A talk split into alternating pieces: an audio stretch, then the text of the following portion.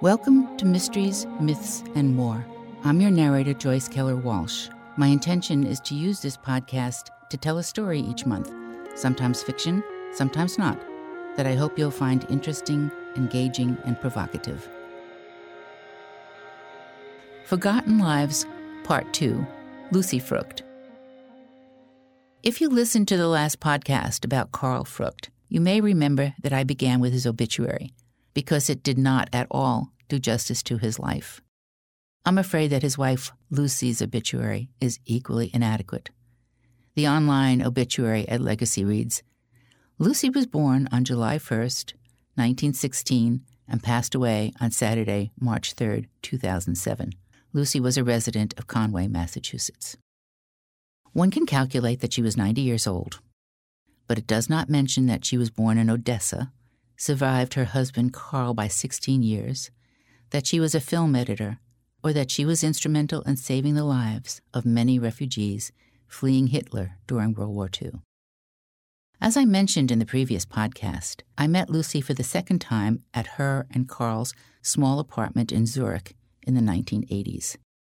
Carl's regional office of the World Society for the Protection of Animals was in Zurich, but Lucy and he also maintained a home in New York on Long Island.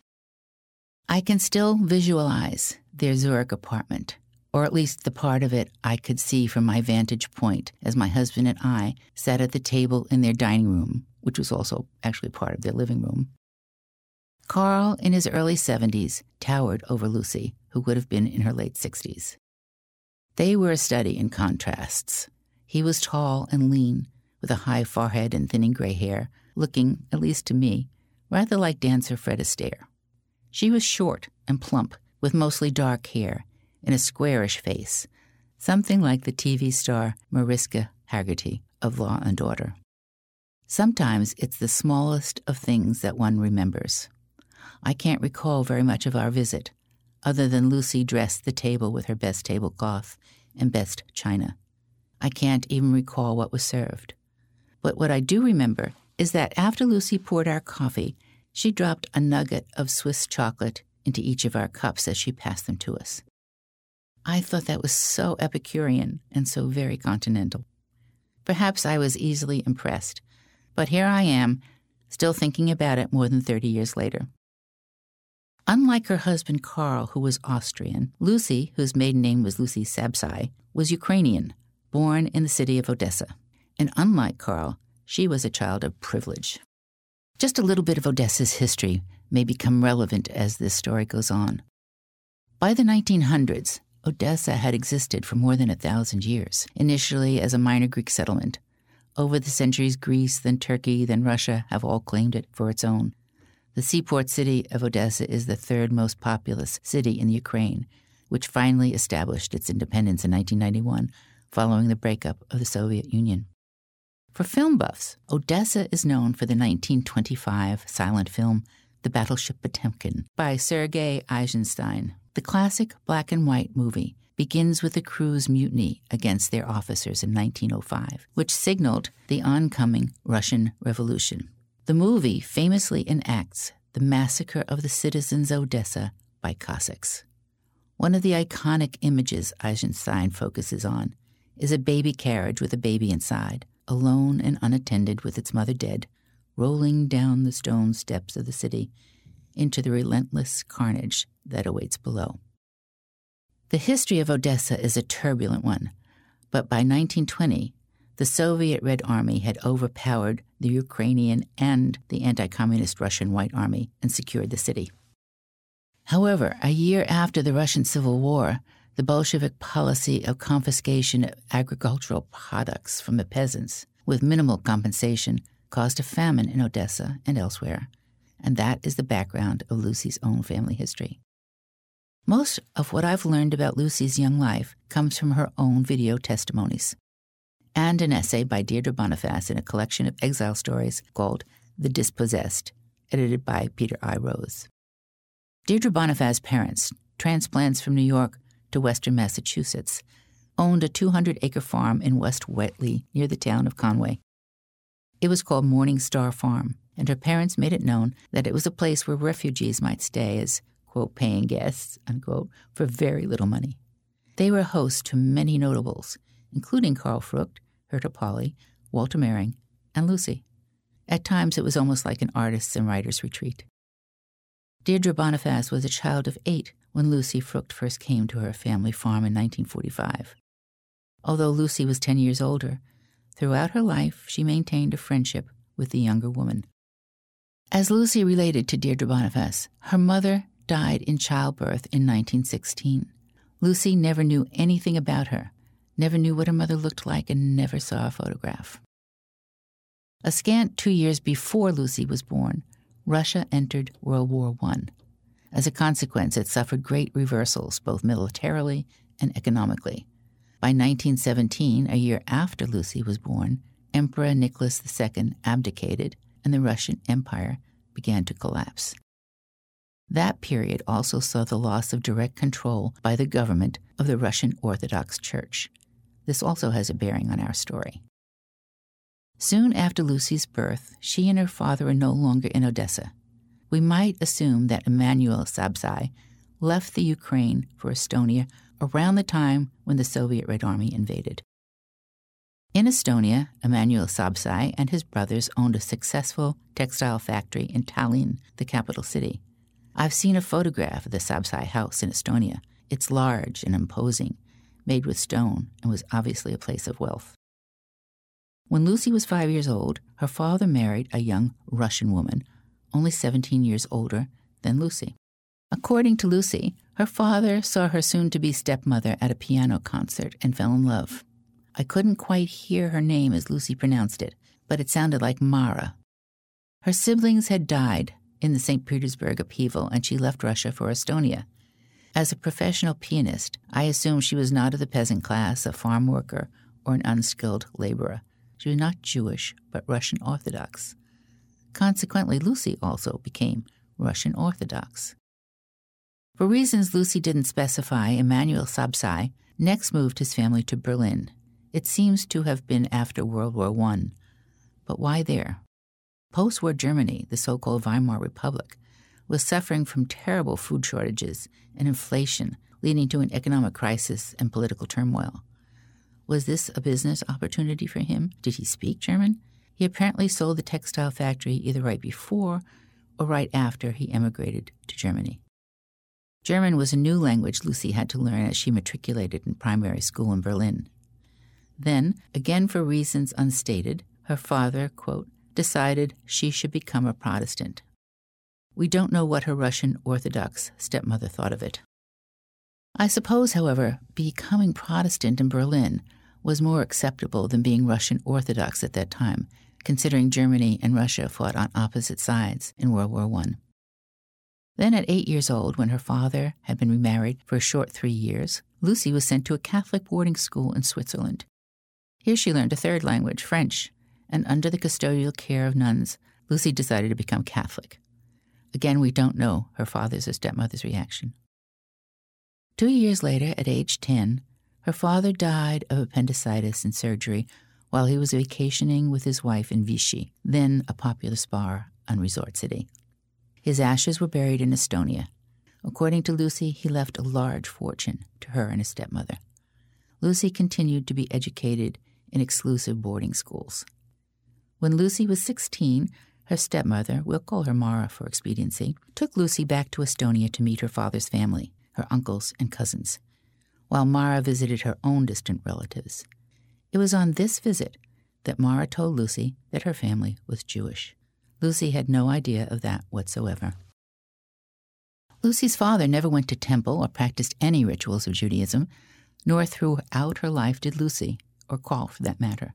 But after being Russian Orthodox, Protestant, and Catholic, Lucy felt for the first time a sense of belonging. She felt now she knew who she was. At the same time, Lucy also learned that her stepmother was not her biological mother, or as she put it, she wasn't my real mother, with three exclamation points. She had never known that and had always called Mara mother.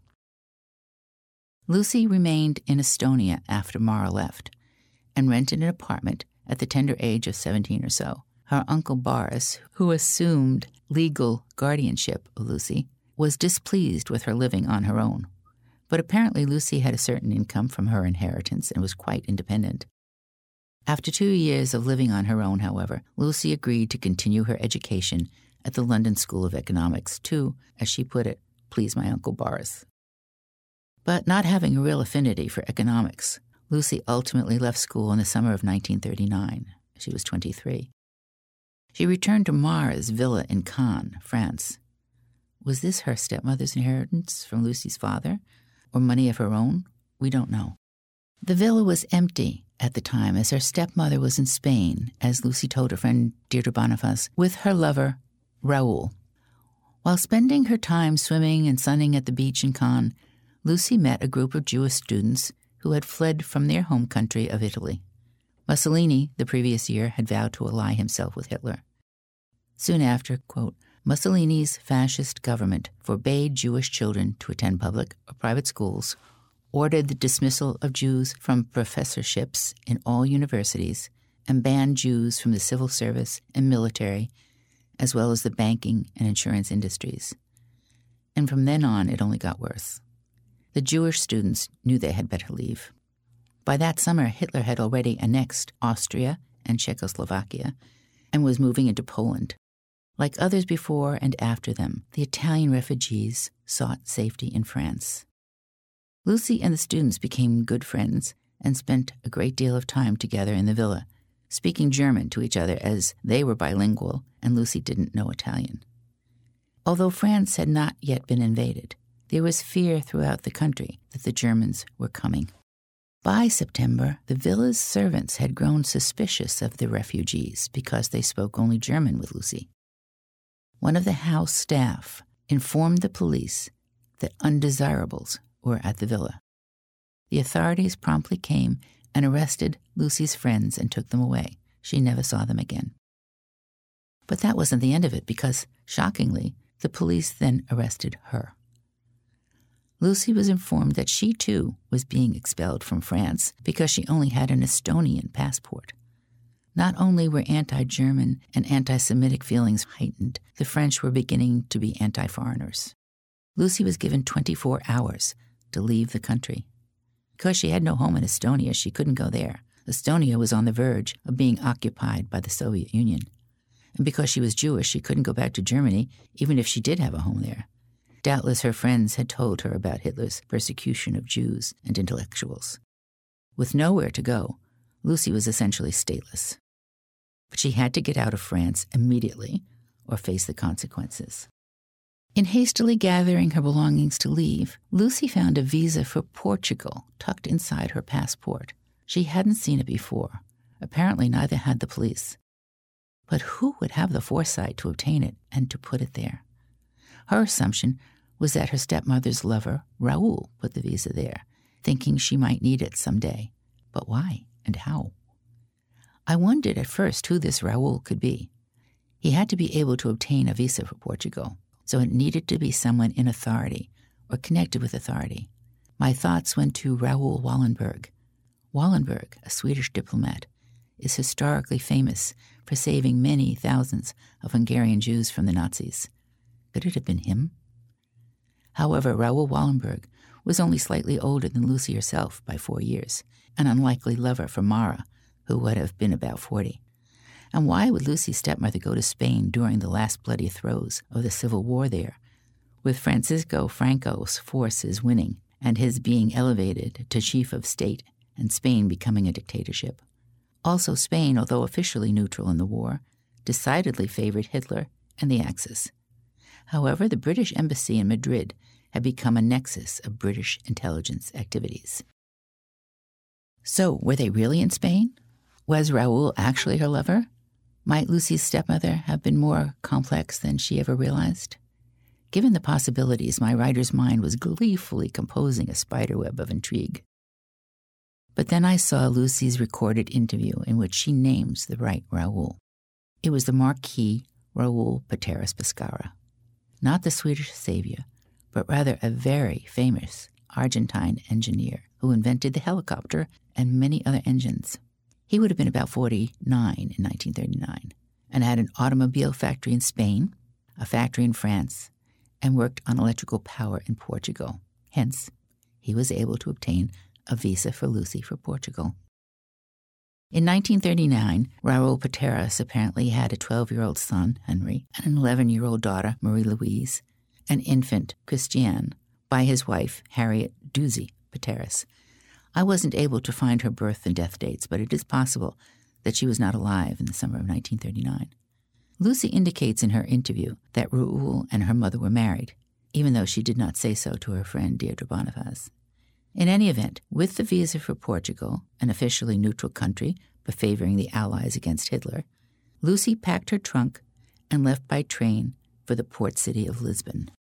Expelled from France under threat, alone on the train to a different country, a different city where she didn't know what she would do when she got there, no family or friends to meet her. Would you have been worried? I think I would. But Lucy says she looked at it as an adventure, another one of the many she already had. In fact, she rather looked forward to it. And although she didn't know it at the moment, the ejection from France in advance of the German invasion and the passport to Portugal saved her life. As luck would have it, the day after her arrival in Lisbon, she was approached in a cafe by a doctor who had turned his clinic into an emergency rescue center for the flood of European Jews appearing every day he offered her work, recording the histories of the refugees and assisting with visa applications. She began the next morning in the first job she'd ever had, and she found lodging with the writer editor Suzanne Chantal. Lucy mentions that Chantal wrote a book about her, but in looking over the list of Suzanne Chantal's titles, I couldn't determine which of them it might have been, and Lucy didn't say. At first, when Lucy arrived in Lisbon, there was only a trickle of refugees. As the numbers of immigrants increased, there were increasing administrative obstacles. But Lucy, who could then speak multiple languages French, German, English, Russian, and a smattering of Portuguese also acted as an interpreter for the refugees. The objective was to find passage on boats out of Lisbon to any other safe country, particularly America. The first wave of refugees consisted in great measure of intellectuals, including socialists, communists, and all anti Nazis, especially writers and artists, and especially if they were Jewish. The flood of exiles increased further after France was invaded by Germany eight months later. The Vichy government, under Chief of State Philippe Pétain, collaborated with the Nazis to identify Jews on Hitler's undesirables list for arrest and deportation to German death camps. Pétain, in October 1940, a year after Lucy was ordered out of France, passed the first of many anti Jewish laws. The Vichy laws prohibited Jews, quote, from moving and limiting their access to public places and most professional activities. It also implemented these laws in the colonies of Vichy North Africa. You may remember the classic 1942 movie Casablanca, directed by Michael Curtiz and starring Humphrey Bogart and Ingrid Bergman. Also, in late October, the Kundt Commission was established. This was a group of German army officers and Gestapo agents which visited the French concentration camps, looking over the names of all those interned and selecting the ones to be sent back to Germany under Article 19 of the Armistice, the so called Surrender on Demand Agreement. The trickle of exiles to Lisbon became a flood and then a deluge. As one historian writes, quote, the authoritarian regime of Oliveira Salazar in Portugal, the lack of funds in the Portuguese treasury, the proximity of Spain in the midst of its own civil war, and a tiny Jewish resident community that did not exceed a thousand were all negative factors for any immigrant, especially a Jewish one.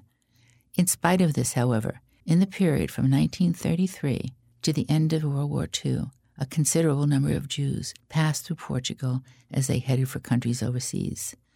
The majority of these passed through Lisbon in the summer of 1940, evading the Nazis and the Blitzkrieg, which from April to June would result in the conquest of countries in Western Europe. Unquote. In Lisbon, Lucy was inundated with requests for visas, exit papers, money, and passage on boats out of the country bound for the United States and any other country willing to receive the emigres. Their escape stories filled her days as she worked to help them leave Europe. So many of the stories were, quote, horrible, and overwhelming. Estimates of how many refugees, including how many Jewish refugees, passed through Lisbon vary greatly. There were many organizations working hard to help the exiles in no time to make accurate tallies. For Jews alone, the estimate ranges from 10,000 to 40,000. This estimate does not include non Jews, or any of those, Jews or not, who were able to evacuate on their own. Some refugees were turned back when they attempted to enter a third country, and we only need to think of the Otto Preminger film, The Exodus, based on the book by Leon Uris, to understand that. Having successfully escaped Hitler and left Europe did not guarantee a happy ending in every case. But many thousands did get their happy ending. They survived. To be a part of that effort, overwhelming at times, was soul satisfying to Lucy. In retrospect, she declared, my life began in Lisbon. Also, she writes, quote, It was in Lisbon, after the fall of France in 1940, that I first heard from my husband to be Karl about Varian Fry. Karl was working with Varian for the American Rescue Committee, while I was working with Jewish organizations based in Lisbon. We sent each other clients, people with specific needs. Karl, working very closely with Varian in Marseille, was preparing various routes over the Pyrenees and acted as guide over those mountains for many of the lucky ones able to escape. Later that year, in Lisbon, she actually met the man who'd been sending refugees to her over the Pyrenees. It didn't take long to fall in love with him. However, their time together was short, and they lost each other in the final frantic exodus of February 1941. Carl, with the help of Varian Fry, left on one ship, the Portuguese freighter Maria Cristina, and Lucy, sponsored by a U.S. consular officer in Lisbon, left on another. Karl landed in Norfolk, Virginia, and Lucy landed in New York. Neither knew where the other was. It wasn't until nearly a year later, the last day of December, Deirdre Bonifaz recalls that, quote, Lucy and Carly found each other in a hardware store in New York City on Broadway. Each heard the other asking for lead for melting over fire, an old New Year's Eve tradition.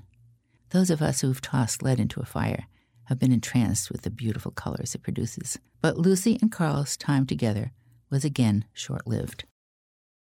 America entered the war after the bombing of Pearl Harbor, and Carl soon enlisted in the Army. He was trained in military intelligence at Fort Ritchie and ultimately returned to Europe as a member of the United States prisoner of war interrogation team. He wouldn't return before the end of the war. Meanwhile, Lucy was establishing a career in New York as a film editor. She had had some training in the field, and because there was a shortage of working age men due to the war, she was offered a position that might otherwise not have been available to a woman. The first movie Lucy worked on was also director Sidney Lumet's first movie, That Kind of Woman. Although it was great fun to be with the star, Sophia Loren, who was always laughing and cooking, the film, Lucy says, was a stinker. There is no source I could locate which listed all the movies Lucy worked on in her career. However, in looking up film editor Lucy Sabsai, her maiden name, I found she is credited on two prominent titles On the Bowery, a documentary film by Lionel Rogosin, and Crowded Paradise, a feature film starring well known actor Hume Cronyn. There must have been many others that she worked on as part of the editing departments. When Carl came home from the war, Lucy and he married. On their honeymoon, they went to Washington, D.C. to see Eric Sevareid, who'd been such a good friend to Carl. They took an apartment on West 76th Street in New York City, with Lucy continuing in her career and Carl working primarily as a technical writer. Film editing provided Lucy and Carl with an exciting social circle celebrities, writers, artists, movie makers of all varieties, and she, in particular, loved it. While Lucy was happy in her work, Karl was bored with his technical writing job. He felt he needed to do something more meaningful. When Karl decided to work for the World Health Organization and was dispatched to India in 1967, Lucy went with him. As Deirdre Bonifaz writes, Lucy gave up her film career because, quote, she knew it was his turn to have exciting work. They stayed in New Delhi for four years, with Lucy commuting back and forth to their new home on Long Island. India, she says, was a wonderful time for both of us. Lucy's time in India seems to have been spent in great measure entertaining Carl's contacts and her own social circle, although one photograph I saw of her with two Indian children is labeled that these were the little girls she took care of. For the first year they were in New Delhi, they lived in a modest bungalow, but after that they were moved to a much larger home with a sizable staff. After leaving India, Lucy accompanied Carl to Geneva during his final year working for the WHO. With mandatory retirement at age 60, Carl was finished in Geneva, and Lucy thought she'd be returning to New York, to her home, her friends, and her career. However, Carl was offered a position in Zurich with the World Federation for the Protection of Animals, and there they stayed for the next 10 years. Lucy made work for herself as a sort of film critic, and when Carl finally retired from that position, Lucy again thought they'd be returning to New York. But after Carl retired from that organization, he wanted to return to Austria.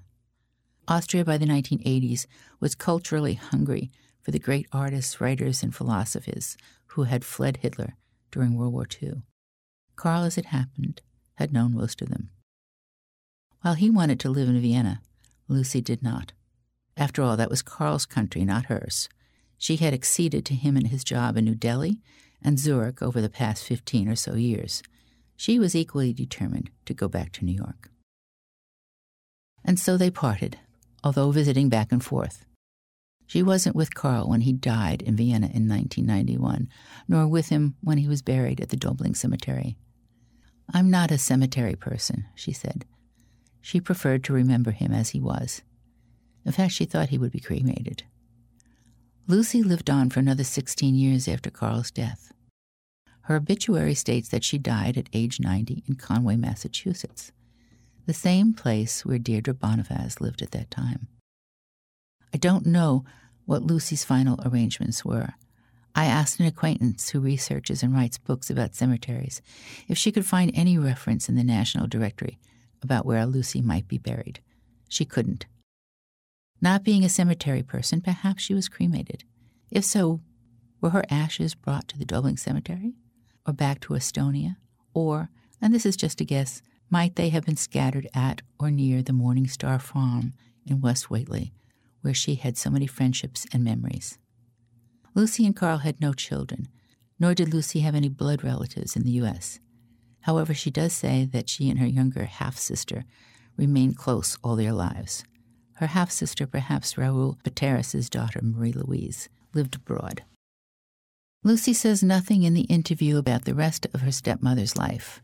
Of her stepfather, Raoul, who lived until 1960, she says he visited her when Lucy was working in Lisbon.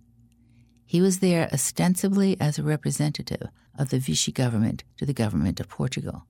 However, Lucy says, he was actually a member of the resistance. Lucy's sister in law, Carl's younger sister, lived in San Francisco. As Lucy writes, quote, Carl's sister, Dr. Hedda Frucht Kornfeld, and her husband John were lucky to have made their escape from Austria and then France on their own. With their infant son Henry carried in a backpack, they followed trails over the highest mountain pass, not realizing it was thanks to the markings of her brother Carl, working with Varian Fry, who made all this possible. Carl's sister died in California in 2015 at age 101, preceded by both her husband and her son. Her obituary doesn't make mention of Lucy or Carl, but I viewed some of her own video testimony in the little time I had left at the Brandeis Library that day. She spoke so warmly about her childhood relationship with her brother and how very talented Carl was with his art and writing, and that Lucy and Carl complemented each other. I hope that her grandchildren, Carl and Lucy's grandnieces and grandnephews, as well as her several great great grandchildren, know what a vital contribution their relatives made to so many lives during World War II. I am appreciative for the assistance of staff at Brandeis University's Archives and Special Collections Department of the Goldfarb Library, and staff at Yale University's Fortunoff Video Archive for Holocaust testimonies. My gratitude also to Pierre Sauvage, documentary filmmaker and president of the Varian Fry Institute, for his encouragement. Special thanks to Jean Dwallet for searching for Lucy's grave. Thank you for listening. I hope you'll come back for the next podcast with my interview with writer and co founder of Authors Without Borders, Alberta Sequeira. If you like this podcast, please download and subscribe. It's free, and you'll find it on your favorite directories such as Apple, Google, Stitcher, TuneIn, and more. To learn more about me and my books, go to joycewalsh.com.